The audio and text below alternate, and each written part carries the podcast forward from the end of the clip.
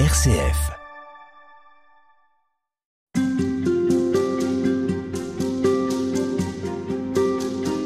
C'est un moment important dans la vie d'un chrétien, un moment dont il est beaucoup question, et dès le plus jeune âge, je veux parler de la prière, et Père Patrick Royanet, vous en avez fait un objet d'étude. En tout cas, c'est le cœur de votre livre publié aux éditions Salvatore et intitulé et tu ne réponds pas une théologie de la prière, un livre pour lequel vous avez reçu le Grand Prix Spiritualité du Salon RCF du livre et des médias chrétiens de Dijon. Alors c'est un livre qui fait un peu le tri entre tous les poncifs, toutes les idées reçues qui se sont fossilisées sur ce que devrait être ou ne devrait pas être la prière. Père Patrick Royanet, bonjour. Bonjour. Alors vous êtes prêtre du diocèse de Lyon, docteur en théologie et en anthropologie religieuse. Et en vous lisant, c'est vrai que je me disais qu'il y a une attente énorme sur la prière, j'irais presque jusqu'à dire une certaine pression autour de ce qui serait une prière réussie. D'où vient que les chrétiens portent une exigence sur ce lien à Dieu qui soit aussi marqué? Euh, ben Là, vous me posez une question qu'il faudrait presque poser à un sociologue. Euh, en, chrétien, euh, évidemment, euh, comme pour tous ceux qui pratiquent une religion, euh, la prière est un moment important parce qu'elle est censée mettre le croyant en relation avec son Dieu. Alors après, il faudra voir si c'est exactement le même sens dans toutes les religions. Mais si jamais euh, ça a un sens de parler de prière, quelles que soient les religions, c'est le moment où le croyant serait en interaction avec la divinité. Alors, bon, je, conteste ailleurs dans le livre euh, la possibilité de comparer toutes les prières selon les religions. Ceci dit, on peut quand même dire ça en première approximation. Alors, il y a beaucoup de livres sur la prière, il y a beaucoup de guides, il y a beaucoup de méthodes. C'est pas le cas de votre livre. Pourquoi est-ce qu'on cherche malgré tout à apprendre à prier comme il faut? Ah ben, on pourrait dire, euh, là, en anthropologie religieuse, euh, si on prie mal, la prière n'est pas exaucée. Donc euh, ça, met tout par terre. Hein. Donc, euh, Si ça ne marche pas, c'est qu'on a mal prié. Si ça marche pas, c'est parce qu'on a mal prié, au moins dans un certain nombre de religions. Par exemple, euh, si vous regardez ce qui se passe dans la religion des Romains, la prière est une histoire de scrupules, de règles, de rites qu'il faut observer scrupuleusement. Et si on ne le fait pas bien, eh bien, ça ne marche pas. Alors, ce sera, c'est à mon avis complètement différent dans le cadre de la prière chrétienne. Ceci dit, euh, il y a un peu un archaïsme euh, dans nos structures de pensée, dans nos manières de croire qui demeurent, et il est bien possible qu'il y reste quelque chose euh, de cette volonté de prier bien pour être exaucé. On n'échappe pas à l'idée qu'il faudrait suivre peut-être effectivement certaines règles, ou en tout cas, on garde toujours en tête le Notre Père dans les évangiles, puisque vous faites allusion au Notre Père, la prière de Jésus est effectivement introduite par la demande des disciples qui voient le Baptiste enseigner à ses disciples comment prier et qui, du coup, demandent à Jésus euh, la même chose. Est-ce que la prière du Notre Père est une prière originale sur fond de judaïsme? Absolument pas. Euh, c'est une prière faite uniquement avec des petits morceaux, on pourrait dire, euh, euh, de foi juive. Hein.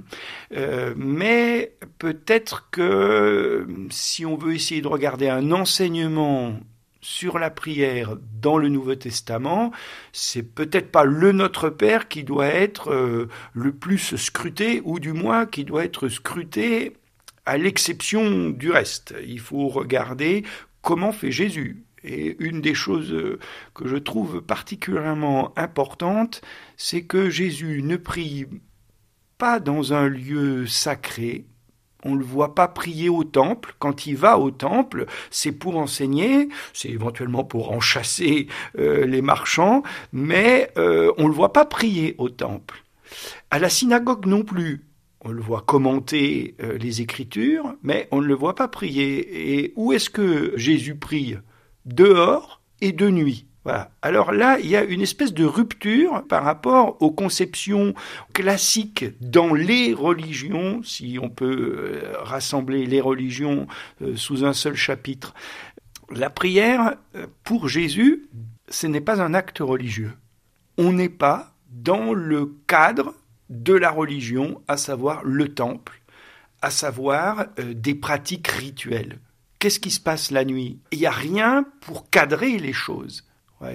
Et peut-être qu'on reviendra à cette histoire de nuit pour parler de la prière, mais moi, évidemment, ça m'intéresse beaucoup que la plupart du temps, ce soit de nuit que Jésus prie.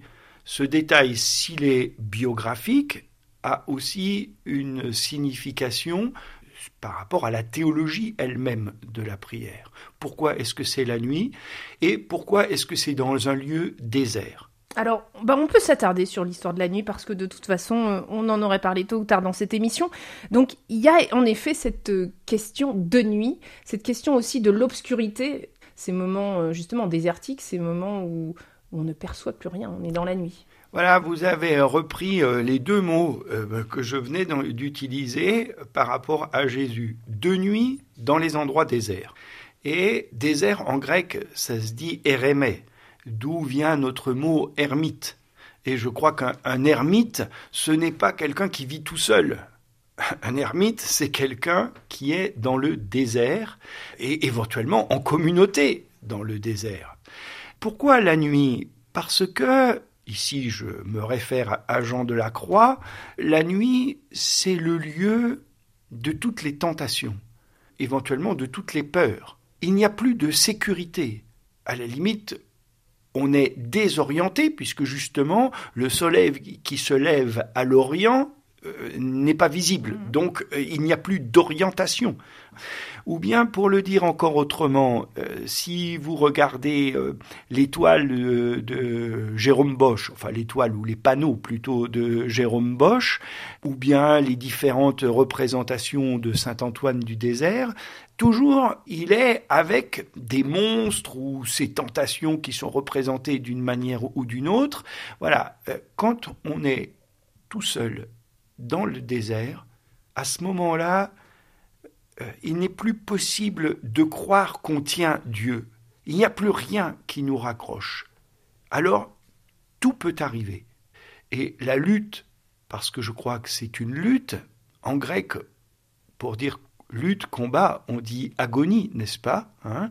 La prière d'agonie de Jésus, cette lutte pour essayer de rester à Dieu et d'écarter tout ce qui nous séparerait de lui. Alors la nuit, c'est aussi le silence. Et ça, ça compte. Peut-être qu'on en a fait un peu une valeur absolue du silence en le liant à la prière.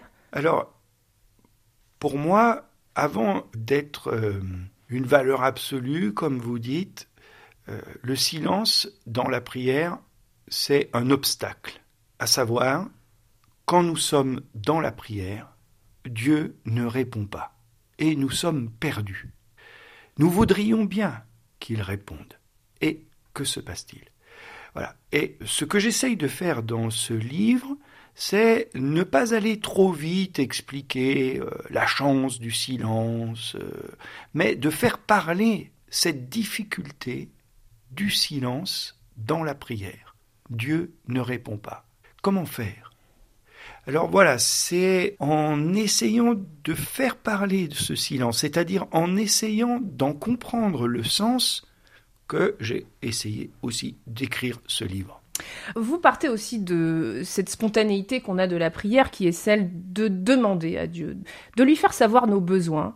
Et alors pour vous, c'est là que l'on se trompe, entre guillemets. C'est-à-dire que quand on se met en prière, au fond, c'est déjà une réponse et c'est pas une question qu'on donne à Dieu. Expliquez-nous un petit peu ce lien entre nos questions, nos besoins et notre présence est déjà une réponse.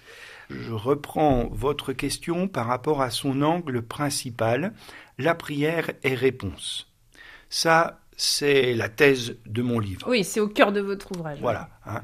C'est-à-dire euh, que nous demandions que nous rendions grâce, que nous soyons dans la louange, que nous soyons dans la demande de pardon, quoi que nous fassions, notre prière est toujours une manière de répondre à l'amour de Dieu qui est premier.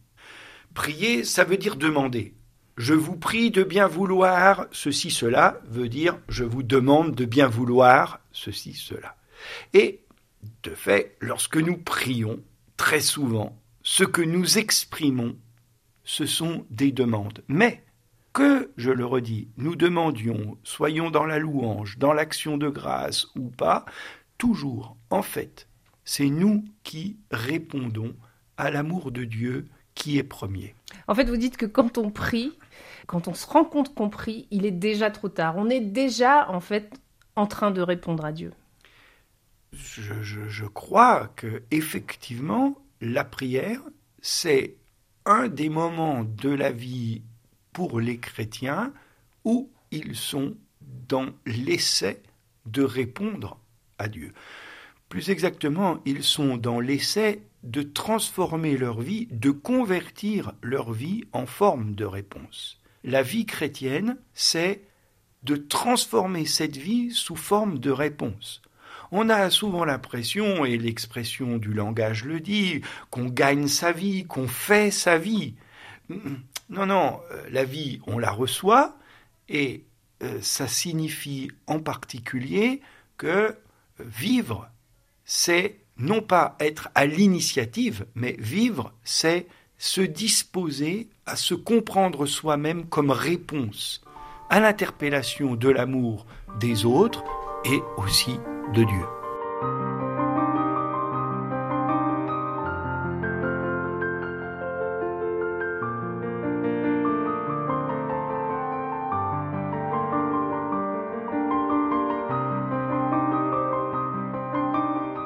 Père Patrick Royanet, au fond, euh, votre livre, c'est une recherche de ce qu'est être un disciple de Dieu. Comment est-ce qu'on peut suivre le Christ et comment est-ce qu'on peut avoir une vie spirituelle?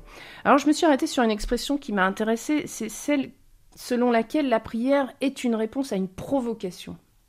Qui nous provoque et qu'est-ce que cela suppose de notre part? Euh, Lorsque j'emploie le mot provocation, je l'emploie dans un sens étymologique même si évidemment, euh, en français, euh, c'est ce que nous entendons, quelqu'un nous provoque. Mais dans un sens étymologique, ça veut dire être appelé par devant, provocare, hein, où on entend le mot vocation, tellement important, même si il a été, on pourrait dire, technicisé et en ce sens peut-être dévoyé, et nous sommes appelés par devant. J'emploie aussi ce mot parce que c'est un mot qu'on trouve chez Heidegger, à savoir le Dasein, pardon pour la simplification, disons l'être humain, voilà, c'est une mauvaise traduction, mais admettons, l'homme, il existe comme un être appelé par devant, provoqué, et en ce sens, l'être de l'homme, c'est toujours répondre à celui qui nous provoque, qui nous appelle. Alors, est-ce qu'on a toujours le choix de, ne pas répondre? Parce que si vraiment ce désir est suscité en nous, si véritablement on pressent qu'il y a quelque chose, est-ce qu'au fond la liberté de l'homme, elle est toujours présente à ne pas s'agenouiller, à ne pas penser que Dieu pourrait être euh, là avec nous? Je, ne sais pas si c'est d'abord une question de liberté. Quand on est en face de l'amour, est-ce que euh, euh, la question se pose euh, j'ai envie de répondre ou j'ai pas envie de répondre? Voilà. quand vous êtes avec des enfants, vos enfants, il vous provoque à l'amour et euh, évidemment que vous êtes libre, mais euh, votre liberté n'est pas de leur dire bah non, toi tu me provoques à l'amour, mais je, ne t'aimerais pas. Euh, c'est pas en ce sens que ça fonctionne. Donc si c'est l'amour qui nous appelle, eh bien la question c'est est-ce que je peux entendre qu'être homme, être femme, c'est être provoqué par l'amour.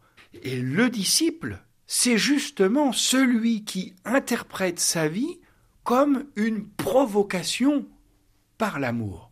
Hein. Être le disciple, c'est celui qui a reconnu comme dit le début de la première lettre de Jean, c'est celui qui a reconnu que Dieu nous aime, que Dieu le premier nous a aimés et qui fait de sa vie une réponse. Voilà.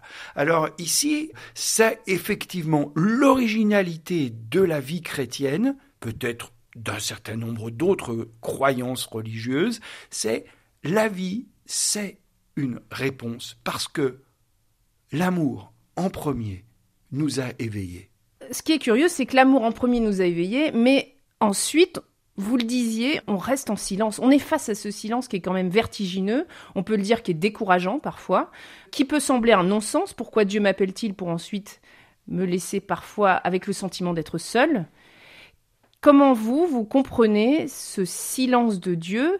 Et puis, ce que je trouve intéressant dans votre livre aussi, c'est que vous revenez sur cette expression qui est devenue véritablement un lieu commun, ce dialogue avec Dieu.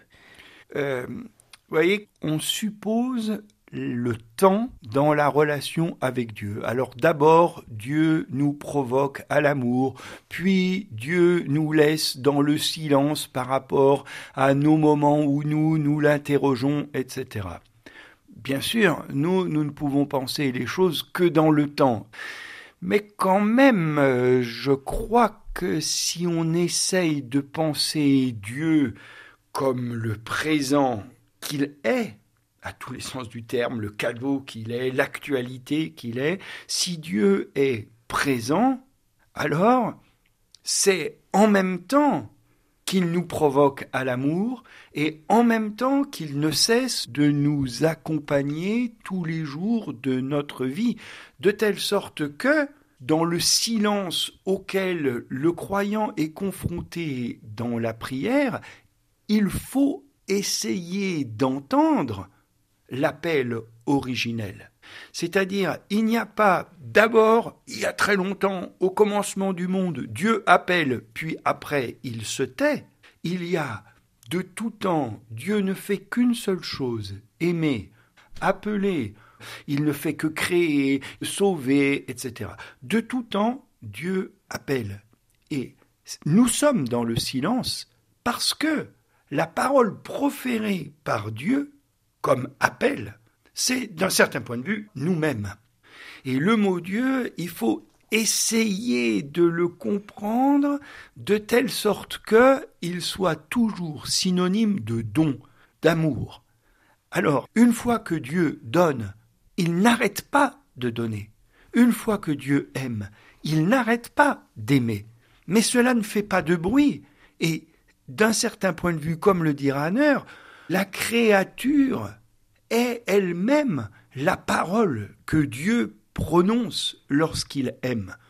Il ne faut pas trop imaginer que Dieu devrait parler euh, toutes les 15 secondes pour répondre à ma question, à ceci ou à cela. Non, non, le silence de Dieu est le lieu où il me faut découvrir la parole originelle, c'est-à-dire son amour, c'est-à-dire lui-même.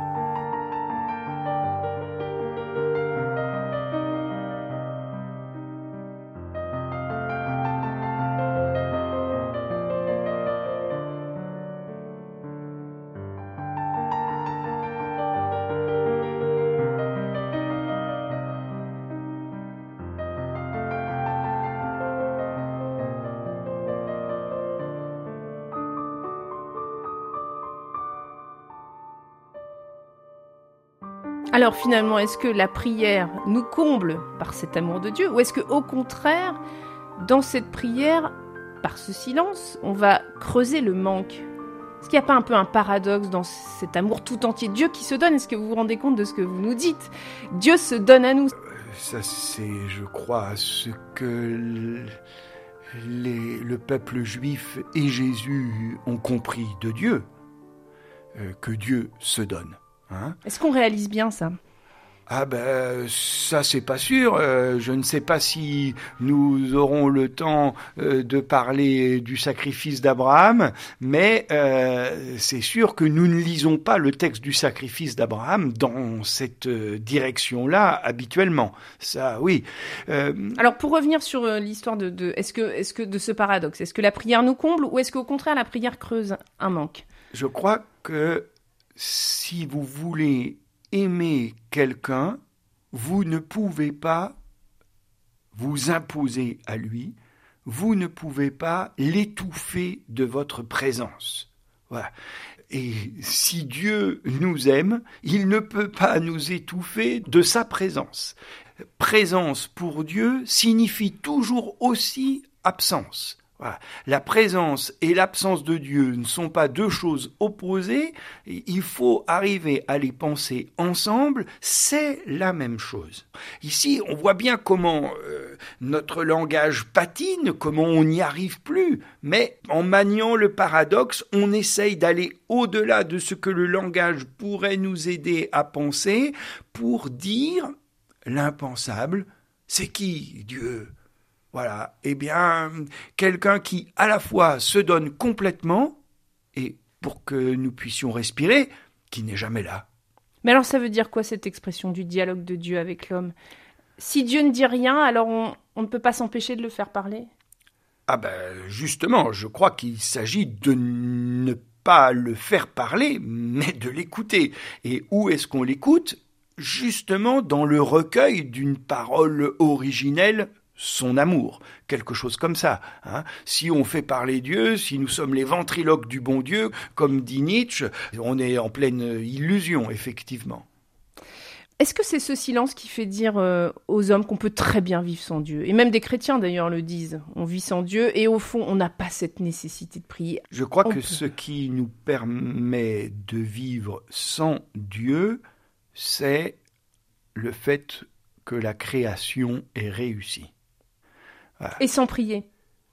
Alors, mais la, la, prière, c'est pas un truc euh, qu'il faut faire au sens où, comme nous le disions tout à l'heure, euh, l'amour, euh, on est libre ou on n'est pas libre, on doit ou on peut pas. L'amour, ça s'impose, mais tant qu'on n'a pas connu l'amour, comme le dit encore la première lettre de Jean, eh ah, on ne peut pas y répondre. Hein C'est les carmélites de Mazie qui ont mis sur leur mur Nous avons connu l'amour. Voilà. Eh bien, en citant la première lettre de Jean, mais si nous n'avons pas expérimenté la vie comme le lieu d'un amour qui se donne, bah, euh, ça n'a pas de sens de prier, ça n'a pas de sens d'imaginer notre vie comme une réponse. Donc écouter, suivre, devenir autre, c'est ça le chemin Devenir autre, euh, je ne sais pas en quel sens il faut l'entendre, mais il est sûr que l'aventure pour essayer de, de quêter la parole originelle nous transforme.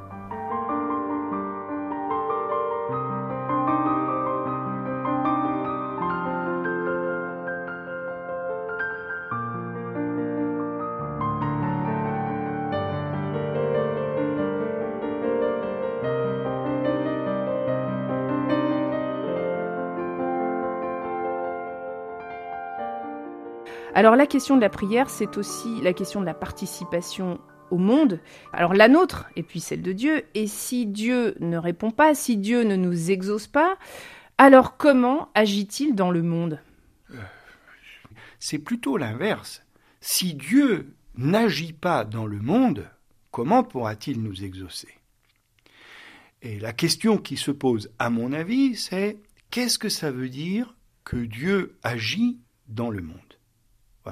Ça, c'est la question à laquelle nous sommes confrontés et nous le sommes euh, d'autant plus qu'au cours du XXe siècle, s'est fait jour, déjà XIXe siècle, un athéisme assez important, et d'autre part que euh, nous avons été confrontés à des massacres incroyables, stupéfiants, y compris le massacre du peuple juif durant la Seconde Guerre mondiale, de telle sorte que le peuple de Dieu a été exterminé, ou du moins on a voulu l'exterminer, et nombre de ses membres y sont restés. Que fait Dieu? Autrement dit, Auschwitz représente ici, pour la théologie, je crois, une obligation de répondre à cette question. Qu'est-ce que cela veut dire Dieu agit dans le monde? En termes traditionnels, cette question, c'est celle de la providence. Qu'est-ce que ça veut dire Dieu est provident? Dieu pourvoit. Et après, nous pourrons éventuellement poser la question, euh, comment est-ce que Dieu nous exauce? Alors, dans le livre, pour éclairer cette question, je travaille deux textes bibliques, le sacrifice d'Abraham et les ouvriers de la dernière heure. Je ne sais pas si c'est le lieu euh, de revenir sur les exégèses de ces deux textes, mais ce que je peux dire, c'est euh, confesser le Dieu provident, confesser le Dieu qui donne. Cela ne signifie pas que Dieu nous enverrait des petits bonbons, des petites sucreries euh, pour nous faire plaisir, ça signifie que nous comprenons notre existence comme reçue, comme le don ou la provocation, l'appel de Dieu. Alors, on peut s'arrêter justement sur ce texte du chapitre 22 de la Genèse. Vous y arrêtez suffisamment longtemps pour en faire une lecture, euh, j'avoue, assez surprenante. En tout cas, c'est pas celle dont on a l'habitude peut-être. Abraham arrive sur la montagne avec son fils pour le sacrifice. Et toute la question, comme le dit André Ouénin, euh, un exégète belge, c'est de bien entendre le texte qu'est-ce qui est dit dans le texte, et notamment dans cette petite euh, interpellation, provocation de Dieu. Prends ton fils, ton unique, celui que tu aimes, et offre un sacrifice avec lui. Ça veut dire offre-le en sacrifice, ou bien lui et toi, vous allez offrir un sacrifice. Et le texte biblique, quoi qu'en fassent les traductions, le texte biblique est ambigu. On peut entendre le texte de deux manières. Et il n'y a pas que le patriarche qui est mis à l'épreuve, comme le dit le début du texte. C'est le lecteur lui-même qui est mis à l'épreuve. Entendras-tu correctement ce que Dieu demande, ce que Dieu dit? Pour lire ce texte, eh bien, on peut avoir plusieurs aides. Pour moi, la première personne qui m'a ouvert les oreilles par rapport à ce texte, je crois, c'est Marie Balmary dans son ouvrage Le sacrifice interdit. C'est elle qui me fait remarquer l'ambiguïté de la parole biblique. Rachi, un rabbin du XIIe siècle à Troyes, avait déjà relevé cette ambiguïté. Donc, c'est pas une histoire tout à fait nouvelle. Et puis, André Ouénin le souligne à nouveau euh, ces dernières années. Voilà, alors, ici, entendre correctement le texte. Et puis, qu'est-ce qui se passe dans ce texte? Eh bien, si vous entendez qu'il faut offrir l'enfant en sacrifice, vous avez une conception de Dieu selon laquelle c'est à l'homme d'offrir ce qu'il a de plus cher à Dieu. Mais c'est ce qu'on a compris pendant des années. Je ne sais pas.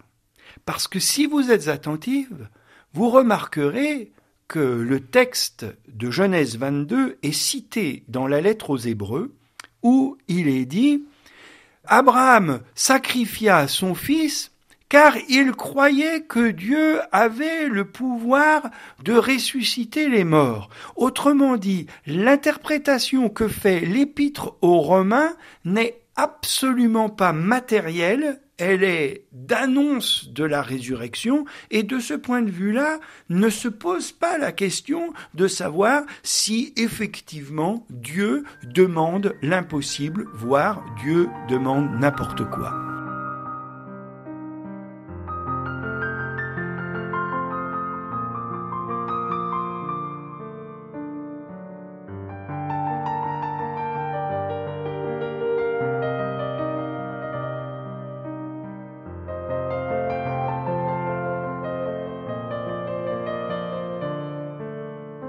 On a un autre exemple dans les Écritures, magnifique, c'est le chapitre 6 du prophète Michée. Dieu en a ras-le-bol, on lit ce texte le vendredi saint, et Dieu fait des reproches à son peuple. L'homme, devant ces reproches, ne peut que reconnaître qu'il n'a pas été à la hauteur, et alors il se demande comment il va racheter sa faute. Et rien ne lui coûte assez pour racheter cette faute. Tant que nous sommes dans la logique de il faut payer le plus cher possible pour être sûr que ma faute est vraiment rachetée. D'ailleurs, euh, qu'est-ce que ça signifierait de racheter ma faute si juste avec 2 euros je peux la racheter? Je, je C'est rien du tout. Donc ça va pas alors forcément, dans cette logique-là, on en arrive à dire euh, la catastrophe, on va supprimer ce qu'on a de plus cher et ce qu'on a de plus cher. Mais qu'est-ce que vous faites de cet évangile où il est dit donne tout, vends tout? Et suis-moi si tu veux me suivre, vends tout On vit quand même avec cette idée-là que pour être disciple de Jésus, il faut donner ce qu'on a de plus cher.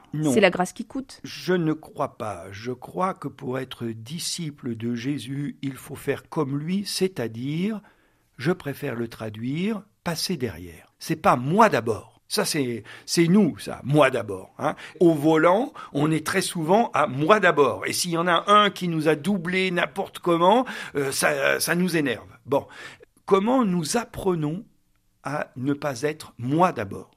Et d'ailleurs, dans l'éducation des tout petits, euh, c'est ce qui est en jeu. Euh, comment on leur apprend Non, c'est pas toi d'abord. Bien sûr, quand tu étais tout petit, euh, tu avais besoin, sans même le savoir, qu'on vienne répondre à toutes tes demandes. Mais maintenant que tu grandis, tu dois apprendre que ce n'est pas toujours moi d'abord. Eh bien, je crois que dans la vie de disciple, nous sommes invités à dire plus encore l'autre d'abord. L'autre, c'est le prochain. L'autre, c'est Dieu. Alors, euh, tout donner, ça veut, à mon avis, dire cela. Ce n'est pas moi qui compte. Laissez l'autre passer d'abord. Alors, comment est-ce que vous faites le lien entre Abraham, Isaac, et puis la présence de Dieu au monde, son action, si on peut dire? Comment est-ce que vous faites le lien entre ce qu'on vient de dire et puis la question de départ. Si Dieu ne répond pas, comment est-ce qu'il agit dans le monde? Nous sommes invités à penser le monde, comme disent euh, théologiens, et si Deus non daretur, comme si Dieu n'était pas donné. Le monde est suffisamment bien fait, pardon pour euh, euh, la formulation un peu limitative, le monde est tellement bien fait Dieu n'a même pas besoin d'être pensé pour que ce monde se tienne. On pourrait même dire la plus grande gloire de Dieu, c'est que son œuvre se tienne et consistance. Et la plus belle preuve de l'existence de Dieu, si jamais on veut employer ce vocabulaire, nous pourrions dire que c'est que Dieu n'est pas nécessaire. Je crois que c'est une chose importante. Dieu ne relève pas du régime de la nécessité. Dieu relève du régime de la gratuité. Autrement dit, avec un mot théologique, Dieu relève du régime de la grâce. Faire de Dieu quelque chose aussi indispensable que notre café du matin ou je ne sais quoi, c'est quand même pas digne de Dieu. Et vous iriez jusqu'à dire que c'est une idolâtrie de Dieu? Je dirais que nous avons toujours la tendance de recourber Dieu à la taille de notre expérience et que lorsque nous croyons le Dieu que nous avons recourbé à notre taille, alors oui, ça c'est sans doute l'idolâtrie. Qu'est-ce que ça veut dire l'expression la lecture des signes des temps? C'est une expression de Vatican II dans la constitution pastorale Gaudium et Spes qui nous invite à lire Dieu dans les signes des temps. Qu'est-ce que ça veut précisément dire? Il me semble que le monde est le lieu Enfin, il me semble ridicule. Le monde est le lieu de la vie de l'homme. Et donc, le monde est le lieu où Dieu est à découvrir. Comment est-ce que on peut chercher Dieu en essayant d'interroger ce que nous expérimentons? De ce point de vue-là, les signes des temps ne sont pas des signes que Dieu nous ferait pour nous dire oh, oh regarde par là, oh, oh c'est par là qu'il faut aller, mais sont des provocations, encore une fois, à chercher Dieu et à le trouver là où nous sommes.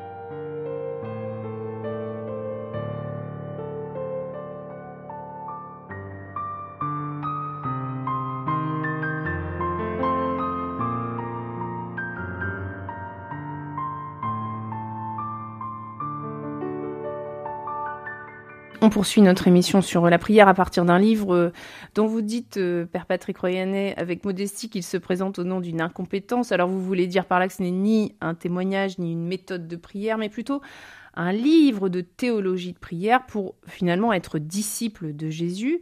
Et je voudrais qu'on s'arrête sur euh, la liturgie. On pense parfois à la prière davantage comme un temps plutôt seul, un moment intime. C'est aussi un moment de communauté.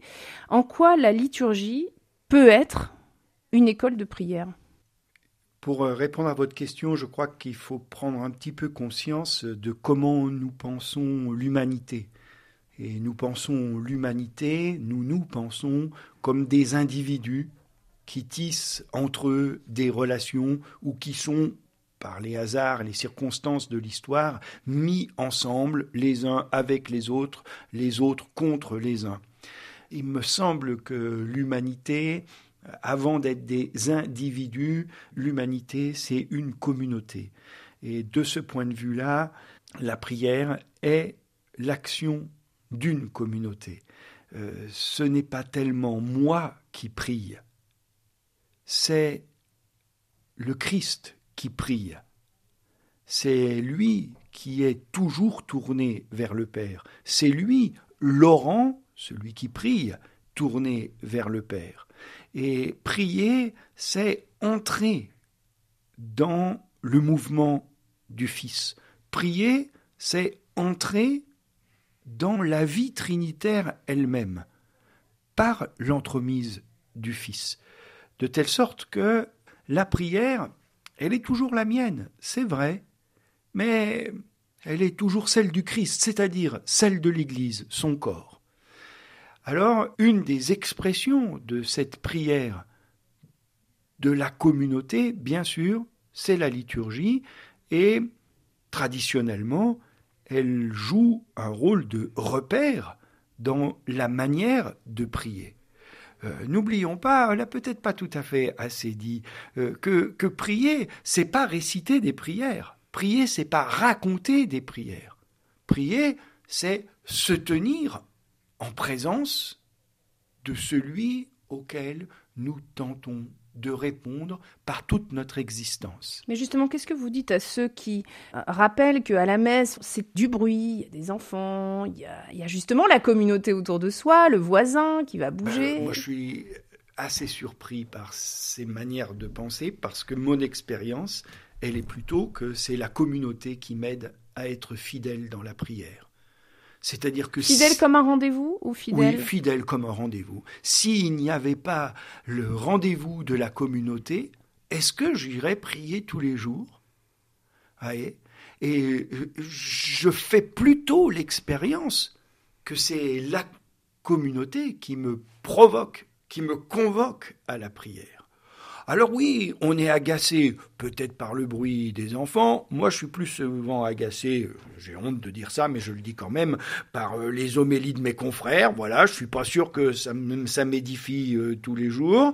Mais la prière, pour moi, heureusement qu'il y a la communauté et même dans l'expérience de la prière silencieuse. Ici, je pense à la pratique du Carmel, où deux fois une heure par jour, les carmes et les carmélites font oraison. Chacun est dans le silence, mais on fait oraison tous ensemble. Peut-être dire ce qu'est faire oraison.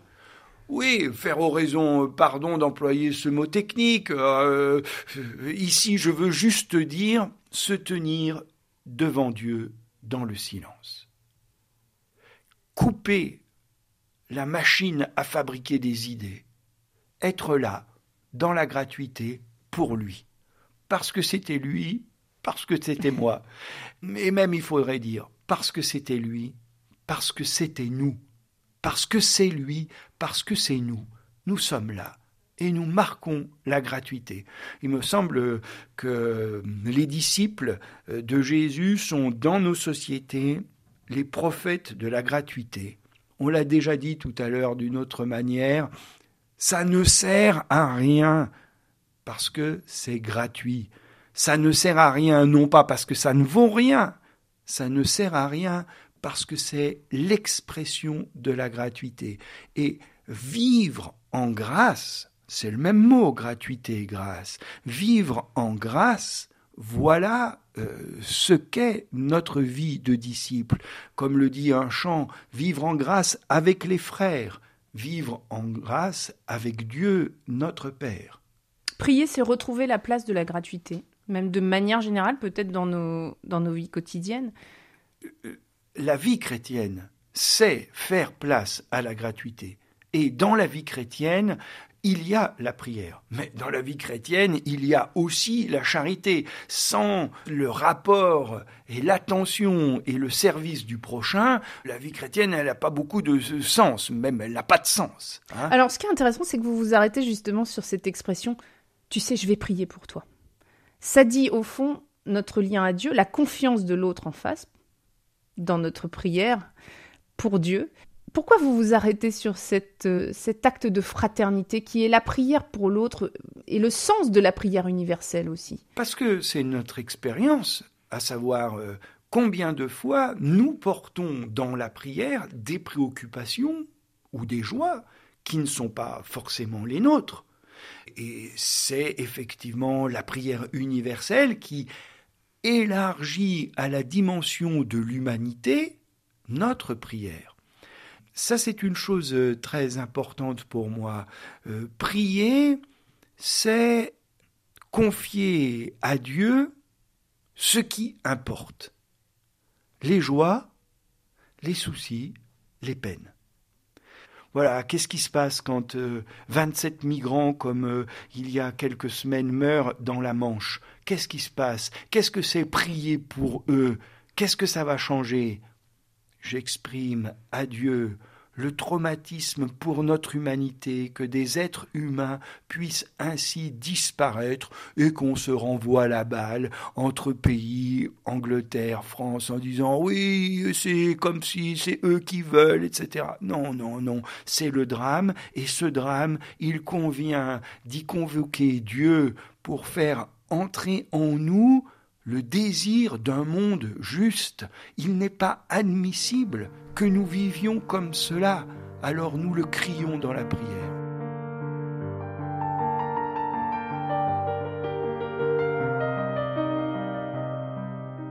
Alors c'est une forme de communion. Qu'est-ce que vous diriez du rôle des sacrements? Les sacrements, c'est une manière de vivre le reste de la vie chrétienne. Dans le sacrement du baptême, nous sommes convoqués à être fils et filles bien-aimés. Tous les jours, nous sommes convoqués à être fils et filles bien-aimés. Dans l'Eucharistie, nous vivons de la vie de Dieu. Mais il n'y a pas que dans la communion que cela arrive, c'est en permanence que cela est possible. Le sacrement ici, si j'ose dire, ne change rien, c'est un mode particulier de l'expression et de la pratique de notre foi. Mais il n'y a pas que dans le sacrement que nous sommes nourris de la vie de Dieu, il n'y a pas que dans la confession que nous sommes pardonnés, c'est une manière différente d'implorer et de recevoir le pardon de Dieu. Est-ce qu'on a réduit un peu trop la rencontre avec Dieu dans le sacrement? Ah bah ça, on a matérialisé à mon avis les sacrements. Et c'est une question qui vient en, comme un peu un, impadis à, la question de l'action dans le monde. Comme même les bons chrétiens ne voient plus Dieu agir toutes les secondes, euh, alors il lui reste quoi? Bah il lui reste plus que les sacrements pour agir. Comme de toute façon là c'est pas vérifiable, ça coûte pas cher à dire. Pour revenir à la question de départ qui est sur la prière, on a évoqué le moment de communauté.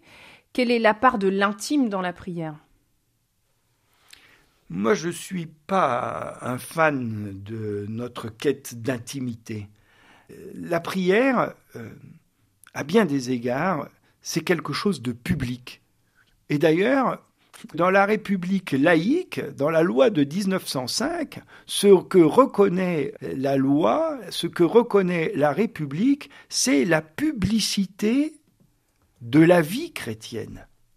Contrairement à ce qu'on dit, c'est privé, etc., on a le droit euh, d'être chrétien ou croyant dans la vie privée, mais pas du tout. Ce qui est reconnu, c'est la liberté de culte. Or, le culte, c'est ce qu'il y a de plus public dans la religion, bien plus que l'acte de charité, puisque la main gauche est censée ignorer ce que donne la main droite. Donc, bien sûr, nous sommes touchés dans notre intérieur, dans notre intimité, par ce qui se vit dans la prière, parce que euh, c'est tellement nous-mêmes qui nous engageons dans la prière. Alors en ce sens, notre intimité est convoquée. Mais j'ai peur que pour rendre compte que la prière, bon, ça marche pas, alors euh, on la rabat sur l'intimité, comme ça, il n'y a rien euh, pour objectiver si ça marche ou si ça marche pas. Non. Sauf le ressenti. Sauf le ressenti, voilà.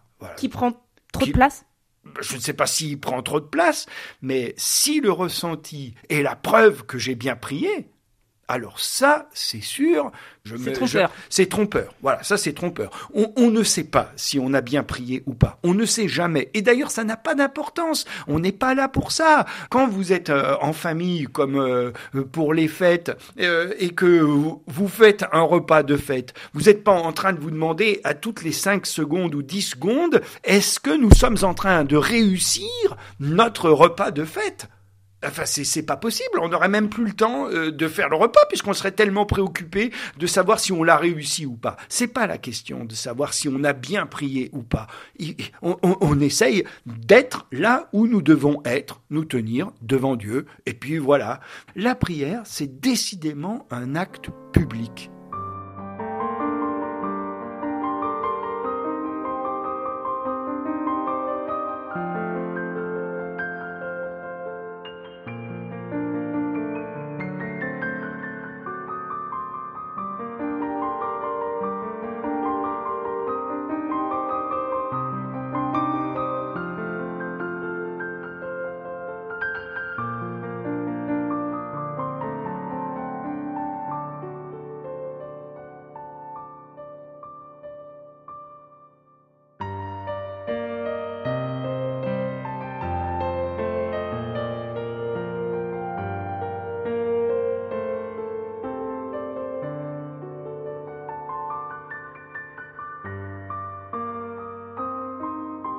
Fait, que veut dire prier?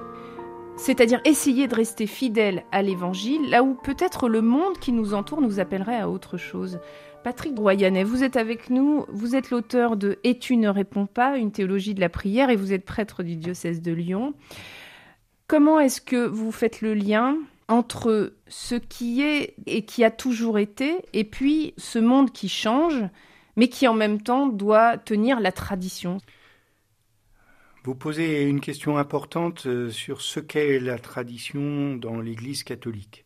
Cette question a été pas mal travaillée au tournant du 19e et du 20e siècle, notamment euh, par Maurice Blondel, un philosophe qui se reconnaissait disciple de Jésus. Et la tradition, pour lui, ce n'est pas euh, des choses fixes la tradition, c'est l'expression de la fidélité.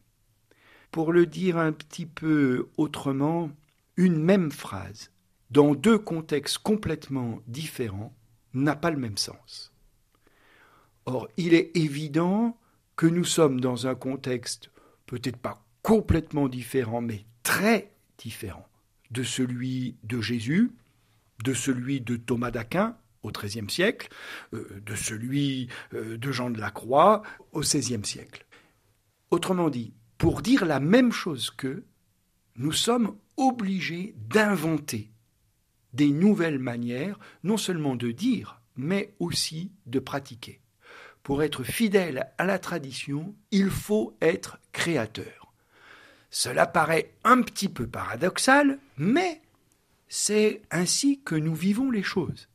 Parce que si vous répétez la même phrase ou le même geste dans des circonstances complètement différentes, en fait, vous fabriquez des significations différentes. C'est ici que, avec ceux qu'on appelle les intégristes, il y aurait de quoi réfléchir d'un point de vue philosophique et théologique à ce que l'on appelle la tradition. Spontanément, dans la tradition religieuse, il y a un aspect très affectif et un aspect anhistorique, comme si, d'une époque à l'autre, les choses par elles-mêmes avaient le même sens. Mais ça n'a pas le même sens de baptiser un enfant alors que toute la société est chrétienne et de baptiser un enfant aujourd'hui. On pourra dire c'est le même baptême, c'est vrai, mais pour exprimer la même foi, nous avons besoin de dire les choses différemment parce que nos situations sont extrêmement différentes. Et le travail du théologien, c'est toujours, quand il regarde le passé, d'essayer de le comprendre dans son sens, on va dire, d'interpréter la différence culturelle pour faire ressortir ce que signifieraient aujourd'hui ces paroles ou ces actes ou ces pratiques, compte tenu que nous ne sommes plus dans les mêmes euh, circonstances. Mais on peut comprendre que ce soit perturbant. Euh, personne d'entre nous ne vit comme ses grands-parents même si on, croit qu'on vit comme il y a 70 ans, même si on est convaincu de vouloir faire comme il y a 70 ans, ce n'est pas vrai. Voilà, parce que, parce que personne d'entre nous euh, ne découvre, euh, je ne sais pas, l'électricité. Voilà. Pour mes grands-parents, eh bien, c'était jusqu'à un certain point de vue une nouveauté. Pour nous, ça n'a absolument plus rien d'une nouveauté. Donc ça n'a pas le même sens. Qu'est-ce que vous faites des rituels, euh, des neuvaines, des bénédicités, de ces petites choses auxquelles on est attaché Ma question, c'est de savoir pourquoi nous y sommes attachés. Voilà.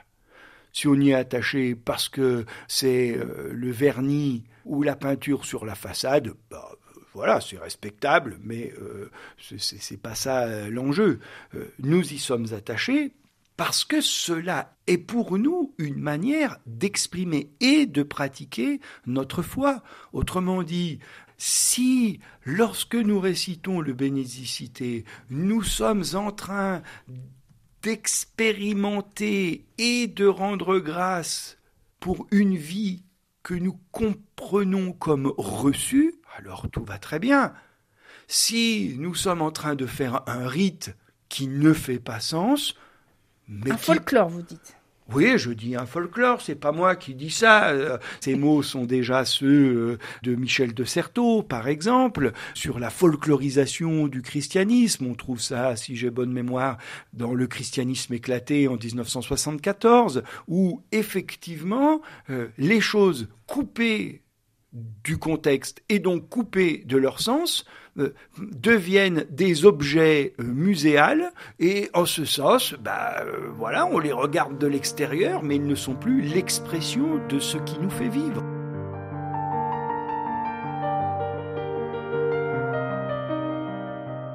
Alors justement, vous parliez de pratiquer la foi. On est ici dans cette émission en train d'essayer de comprendre ce qu'est la prière et comment être disciple du Christ. Le service et la charité dans cette question-là? Quelle place elle occupe? Pour moi, euh, la pratique, c'est pas seulement la charité. Je fais la distinction entre le mot théologique, qui désigne ce qui concerne la foi, et théologal, qui désigne ce qui concerne la mise en œuvre de la foi. Et une foi qui ne serait que des idées, eh bien, euh, ce n'est pas la foi. La foi, c'est toujours une mise en pratique. C'est l'Évangile lui-même hein, qui le dit. Euh, celui qui écoute la parole et la met en pratique ressemble à un homme qui construit sa maison sur le roc.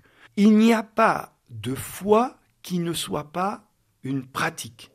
De telle sorte que quand les gens disent qu'ils sont très croyants et pas pratiquants, ça devrait quand même un tout petit peu nous inquiéter ou du moins nous faire sursauter. Voilà. La foi est une pratique. Si elle n'est pas une pratique, je ne sais pas ce qu'elle est. Et parmi ces manières de pratiquer l'évangile, il y a la prière, il y a le service du frère. C'est une pratique de l'évangile.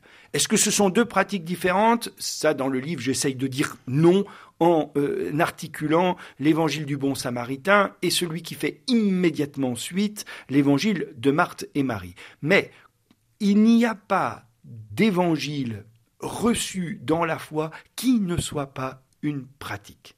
Alors à propos de pratique, on peut s'arrêter sur une lettre que vous citez. C'est la lettre de Proba. Alors, c'est l'histoire d'une veuve qui doit quitter Rome parce que la ville est mise à sac, qui avait décidé de vouer sa vie à la prière. Elle arrive en Afrique du Nord. Elle y rencontre celui qui sera le futur Saint-Augustin, l'évêque d'Hippone, et elle va lui demander, je cite, quelque chose sur la façon de prier Dieu. Et que lui répond Saint-Augustin Augustin? Euh, commence par rappeler à Proba ses obligations en tant que femme riche.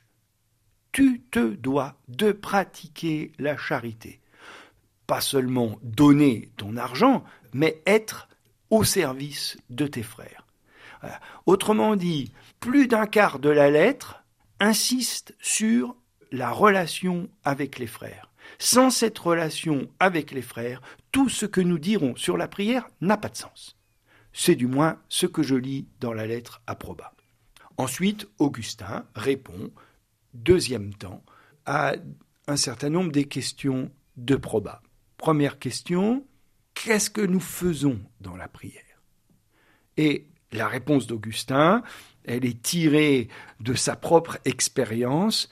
Prier, c'est avoir envie de Dieu, c'est pratiquer cet exercice qui veut accroître en nous le désir de Dieu. Ça, c'est la force d'Augustin, de toujours insister sur l'amour de Dieu. Et puis, euh, le pas supplémentaire, c'est de dire, mais c'est quoi ce que nous demandons dans la prière? Et ici, Augustin reprend Cicéron, qui lui-même reprend Aristote, donc des païens, enfin pas des chrétiens. Hein. Euh, nous demandons ce que tout le monde demande. La prière chrétienne n'a pas d'originalité de ce point de vue-là. La seule chose que nous devions demander, c'est la vie, la vie bonne. Et je rajoute, mm, grâce à Paul Ricoeur, la vie bonne avec et pour autrui dans des institutions justes. Voilà, c'est cela notre désir de Dieu.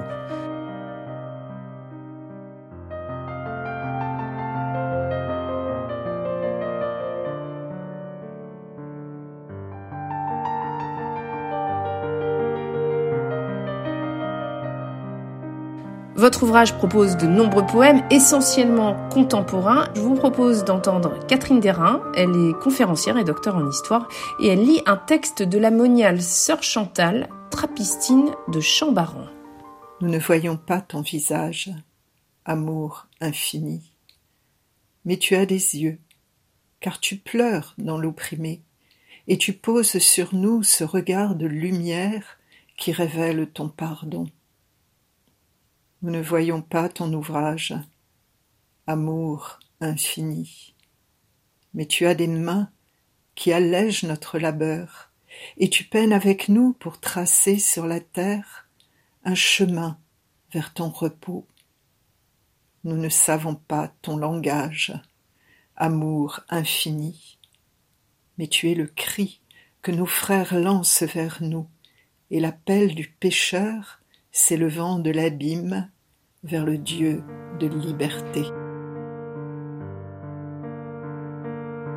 Un poème à retrouver dans le livre Et tu ne réponds pas, une théologie de la prière aux éditions Salvator, livre écrit par le père Patrick Royanet avec nous pour cette émission.